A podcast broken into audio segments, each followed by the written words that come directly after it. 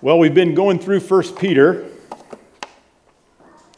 and the title that I've chosen is Elect Exiles. That's right out of verse 1, that, that's who Peter is writing to. And I hope you're enjoying this as much as I have. Uh, I, I hope you have some time to spend in 1 Peter during the week. Maybe add a new little moment of Bible reading. Don't exchange your normal devotions for this. But spend a little time in 1 Peter during the week, and it will make it richer for you when we get to Sunday. So, uh, just reviewing a little bit, we talked about that elect exiles are born again into exile through the foreknowledge of God the Father, in the sanctification of the Holy Spirit, who is God the Spirit, for obedience to Jesus, God the Son, and eternal Lamb. Then we talked about it being a living hope, that we are born into a living hope, which Peter equates with our inheritance, saved in heaven, kept in heaven for us. Uh, for obedience to the truth that purifies our souls, so that we can love each other sincerely and fervently from a pure heart. That's where we've been in chapter 1. Today we start chapter 2. We're only going to cover three verses, but there's a lot to cover in those three verses. The title of our message this morning is Taste and See that the Lord is Good Growing Up into Salvation. I had the privilege of visiting uh, uh, an organization called the Aprisco on Friday. It is in Rio Grande da Serra. Some of you live out in that direction halfway to the beach, kind of. Uh, and Edson and Claudia impressed me to no end. They've built a base, a mission base on land that belonged to his, it was his inheritance actually, but he turned it over to the NGO. You can look it up at ONG Aprisco Rio Grande da Serra. Uh, and they've built these uh, little chalet type houses where they are keeping 30 Afghani refugees. These are families, men and women and children. Uh, they feed them with donation. They're teaching them Portuguese and some trades, and they're waiting for churches to assume one of those families, help them rent a house for a year, find education for their children and employment, and uh, then get them on their feet. These are people who are planning to stay in Brazil. Edson told me that every day he gets a message from the Polícia Federal saying, Do you have more room? Do you have more room? Well, they have a family living in their little consultorio, their medical office, because there's no more room. So he said, Until churches assume one of these families and say, We'll take care of this one family for a year, uh, we don't have any room. And there are, as I prayed, people sleeping in the halls of Guarulhos Airport because there's nowhere for them to go. My challenge to us is are we fellow exiles with these people, and are we called to love the widow, the orphan, the stranger, the poor in Jesus' name? And if we do, doesn't the Bible promise that we are doing that for Him? We are elect exiles growing up into salvation. So, as we turn to chapter 2, uh, let's just read that together. So put away all malice and all deceit and hypocrisy and envy and all slander. Like newborn infants, long for the pure spiritual milk, that by it you may grow up into salvation. If indeed, or that could be translated, since indeed you have tasted that the Lord is good. What do you want? That's where I'd like you to start with your thoughts about this passage. And I've been living there this week, so I feel so enriched by this. But down deep in our souls are desires. We deeply desire certain things. Those things change over time. As you grow older, you want different kinds of things. If you're like everybody else, those desires, and if you're honest, right? That's the hard part. Being truly honest about what you really want down deep in your soul and even behind your consciousness. What are your desires? If you're like the rest of us, it's a mix. It's a mix. There are evil desires. They just kind of bubble up out of our gut, right? Our body has desires that it preaches to us. The world around us presses in and tries to get us to desire things. And there are good desires because we're made in his image. And if you've been born again by water and the Spirit, as Jesus said to Nicodemus, you have God desires in your soul that come up out of the inner being where the Holy Spirit is reigning. Let's look at what this passage says. Number one, let me see what my next slide is. Now we go back. So this doesn't mean verse 2, that's verse 1, chapter 2. It starts with the word so. So, why so? Well, so points back to 1 Peter chapter 1, and that's why I have 1 Peter chapter 1 verse 22 to 25 written right here. Having purified your souls, now these are the people that he's writing to, having purified your souls by your obedience to the truth for a sincere brotherly love, love one another earnestly from a pure heart. That's where your desires come from, right? And what Peter's saying is your desire should be in Christ, love one another out of that pure heart. Since you have been born again, not of perishable seed, but of imperishable, through the living and abiding Word of God. For all flesh is like grass, and its glory is like the flower of grass. The grass withers and the flower falls, but the word of the Lord remains forever. And this is the word, the good news that was preached to you. That's the verse that comes right before, so put off, put away all malice and all deceit and hypocrisy.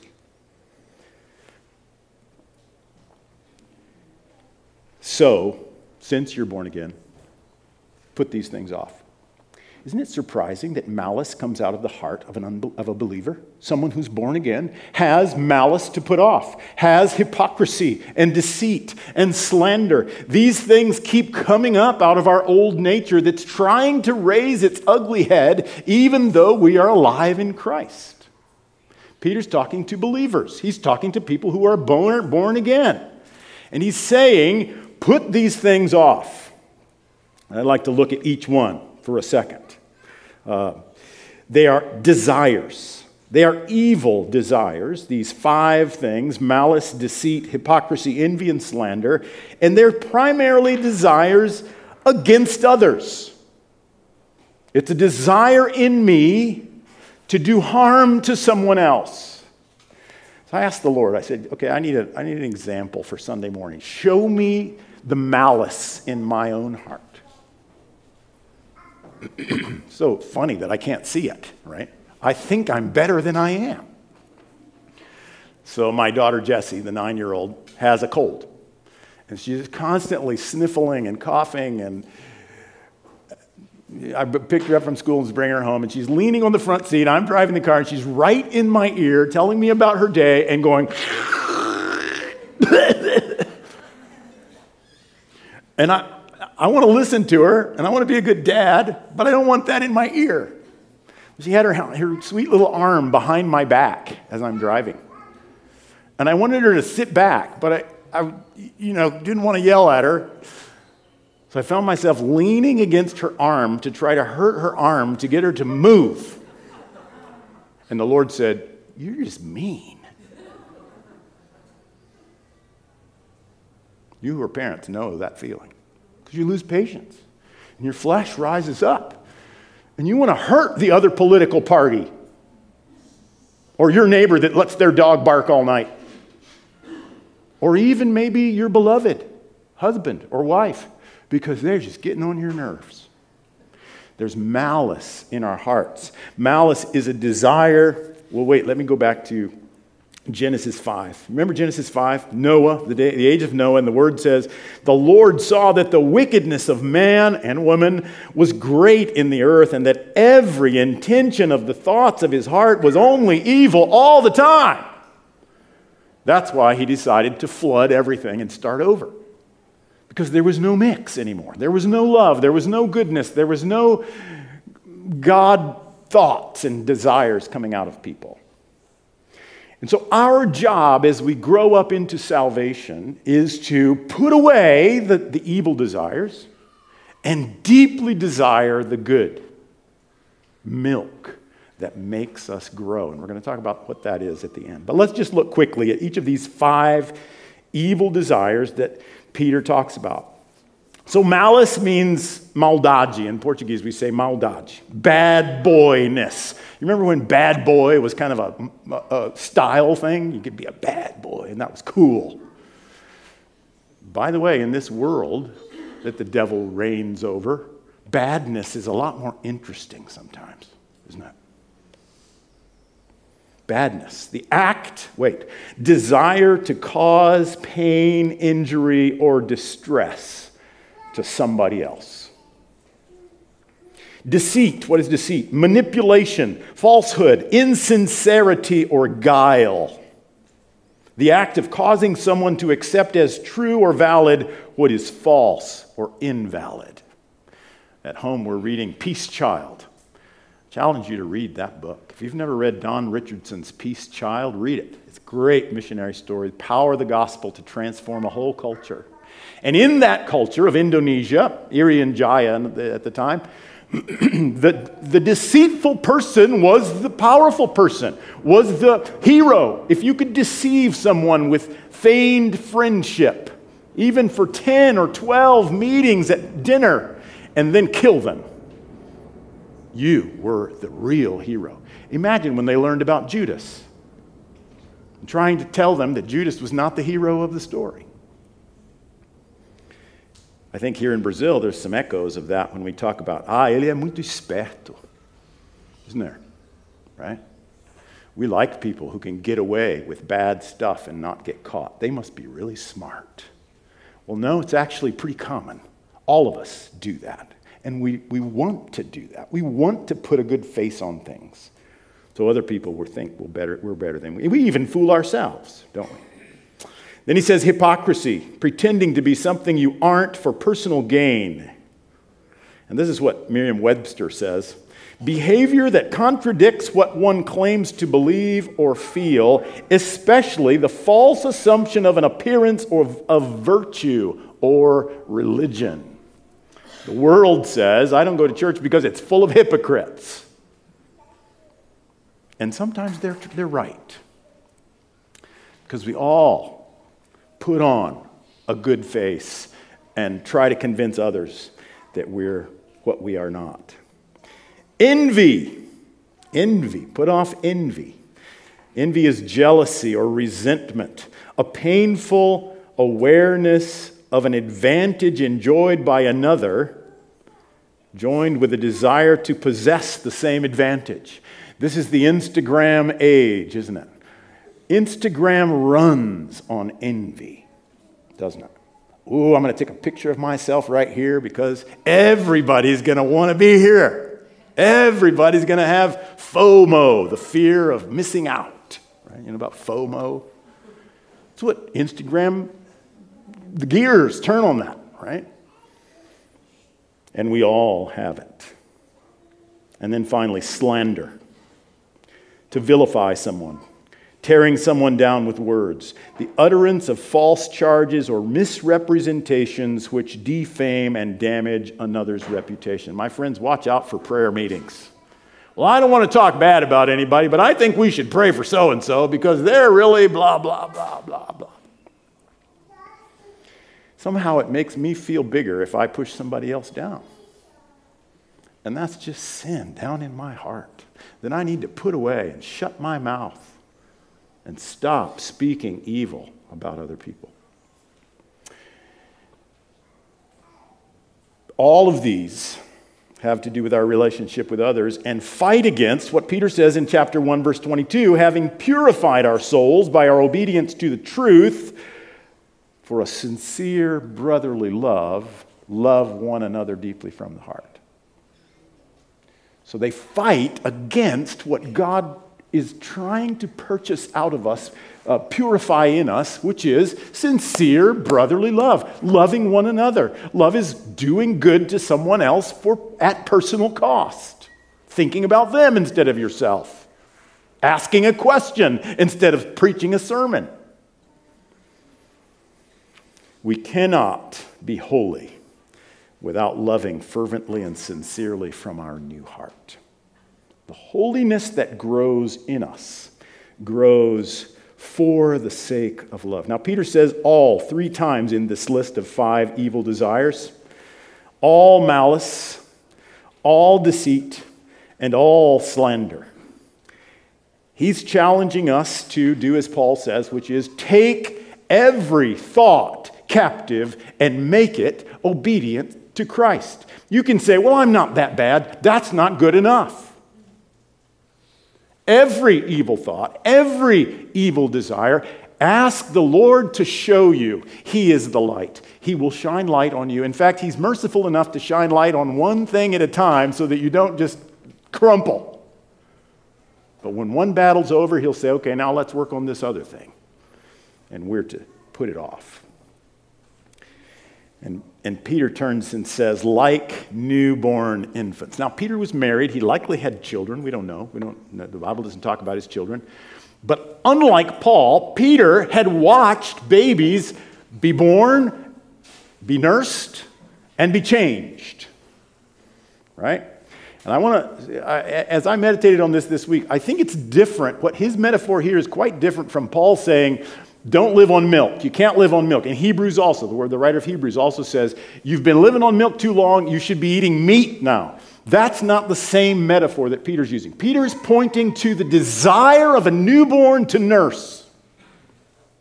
I've watched many newborns, and they come ready to do two things poop and nurse. Two things. That's all they take care of. I want to eat and I make a mess. I need to be changed. I think that's what Peter's pointing to, right? Put off, get rid of, throw your diapers away, they're yucky, and nurse hard so that you can grow up into the salvation which Christ has bought for you, like newborn babies. So now let me ask you another question. We've talked about your desires, my desires. My question is Are you thirsty? Are you thirsty in the Spirit for the pure spiritual milk that will help you grow up into your salvation? I want you to think of this salvation not as being saved in the sense of justification, but being saved finally in the sense of your sanctification. So in, in Romans 5, Paul says, Since we have now been justified by his blood, much more shall we be saved by him from the wrath of God. For if while we were enemies we were re- reconciled to God by the death of his Son, much more now that we are reconciled shall we be saved by his life. More than that, we also rejoice in God through our Lord Jesus Christ, through whom we have now received reconciliation. That's what Peter's talking about. We've been reconciled, we've been saved. You don't have to be saved again. But you do have to grow up into the fullness of your salvation, which I like to think is the, where did I put it here? The power of sin. I lost it.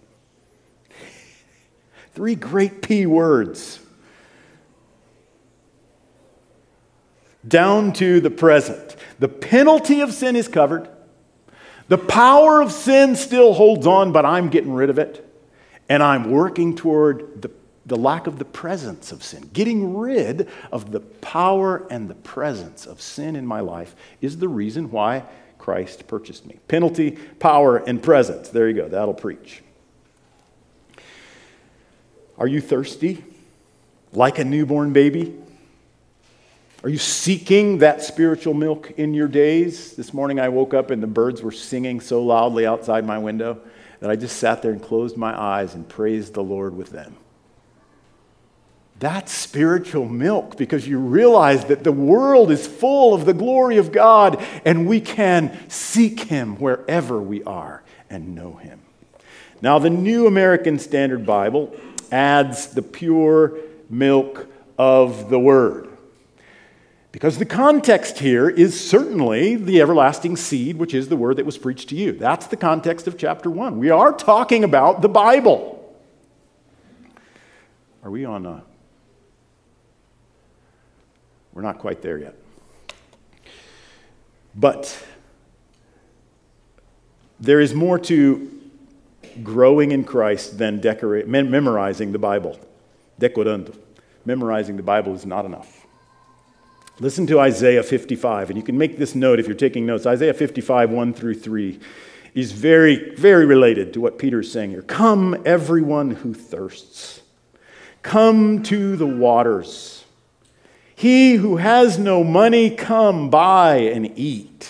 Come buy wine and milk without money and without price. Why do you spend your money, might say time and effort, for that which is not bread, and your labor for that which does not satisfy? Listen diligently to me and eat what is good. Delight yourselves in rich food. Incline your ear and come to me. Hear that your soul may live. Isaiah is talking about nursing. What you desire and what I desire was put there for a purpose to lead us to the bosom of the one who made us for himself. It's through his word, but it's to himself. You have to get to Jesus through your study, your meditation, your memorization of the Bible, so that, like a nursing infant, the milk is only part of the experience. It's the warmth, it's the intimacy. And if you study newborns, they tell me that their eyes only focus about a meter, which is from the nursing position to the mother's eyes as she gazes with love on her baby and the baby gazes back. John Piper calls it the kindness of the Lord through his word. That's the milk. Come to the word seeking his kindness. The more you know about his holiness and his wrath, the more you will give thanks for his mercy over you. And you'll know his kindness. It's delicious. In John 7, Jesus stands up in the, in the feast and he says, Anyone who is thirsty, come to me and drink. What did that mean? For a Mediterranean man to stand up and say, Come to me and drink. This is what it means. He is the fountain of living water. His spirit can live down inside of you like a ever flowing spring, and you can drink in his presence to satisfy your deepest longings. Revelation 22, he says it again Let the one who is thirsty come. Let the one who desires take the water of life without price. My problem is I'm looking in all the wrong places. I'm spending my money on what is not drink and food, and it doesn't satisfy.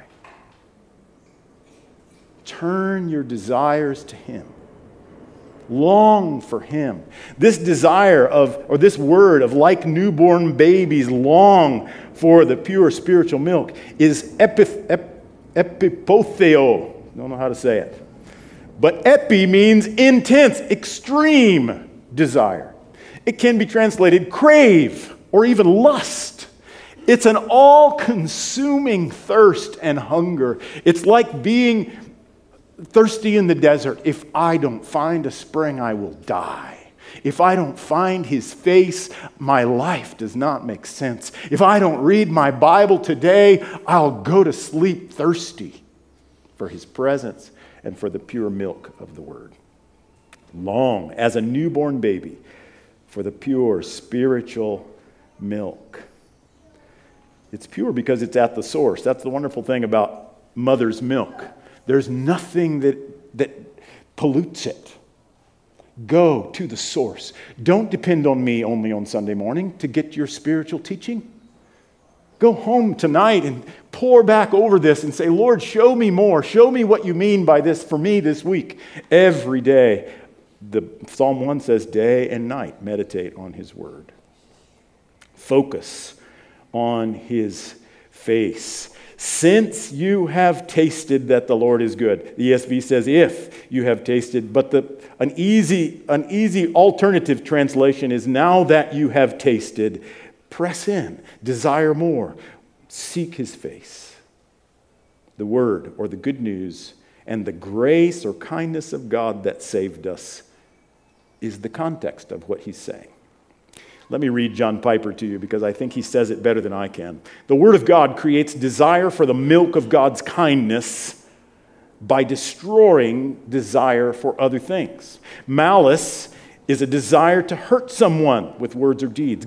Guile is a desire to gain advantage or preserve some position by deceiving others. Hypocrisy is a desire not to be known for who one really is. Envy is a desire for some privilege or benefit that belongs to somebody else with resentment that another has it and you don't. Slander is the desire for revenge and self enhancement, often driven by the deeper desire to deflect attention from your own failings.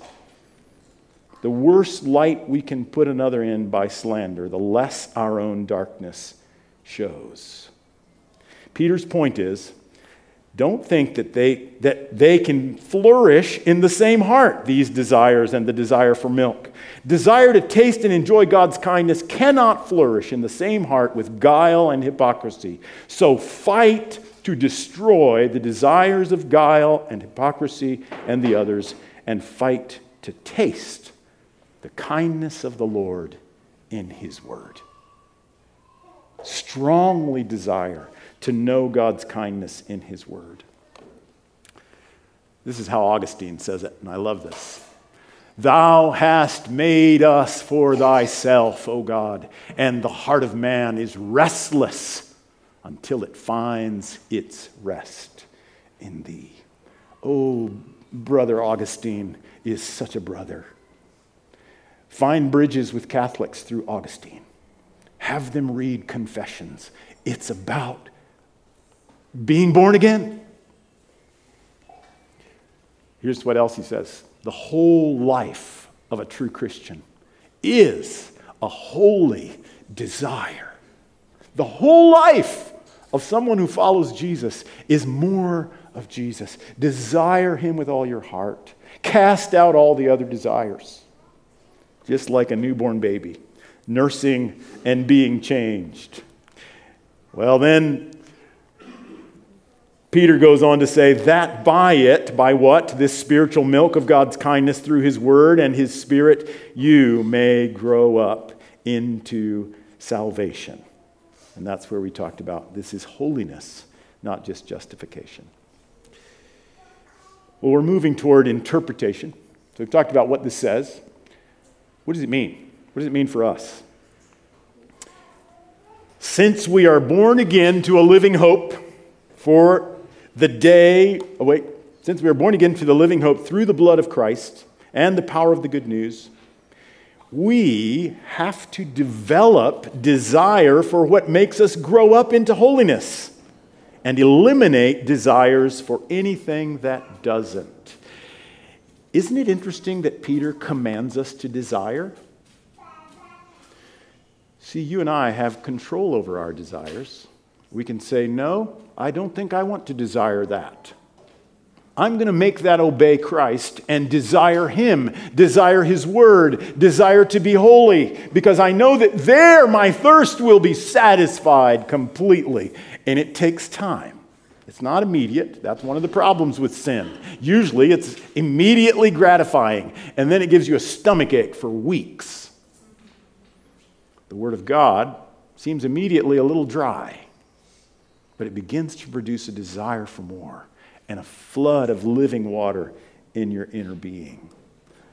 That hunger we feel in our soul is actually for the fullness of joy and pleasures forevermore in God's holy presence through the Word and the Spirit. See, at His right hand, Psalm 16, is fullness of joy and eternal pleasure. Believe it. That's your inheritance. That's where we're going. Put all your hope in that basket. Listen to preacher Thomas Watson. Thomas Watson was a Puritan in the early days of the United States. He says, Leave not off reading the Bible until your heart is warmed by it. Let it not only inform you, but inflame you. I love it. Don't know how sweet the Bible is? That's because you haven't meditated on it deeply enough. Keep chewing it. Keep chewing it like a cow chewing its grass over and over and over, and milk will come out of it. Sweet milk and honey that feeds your faith and makes you holy like Jesus.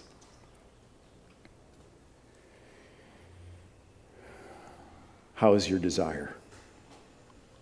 What do you desire this morning? Are you thirsty? You're commanded to be thirsty. Let's pray. Father, we have spent money on what is not food, time and effort on things that don't satisfy. We've let our bodies tell us what we desire instead of telling them what we desire.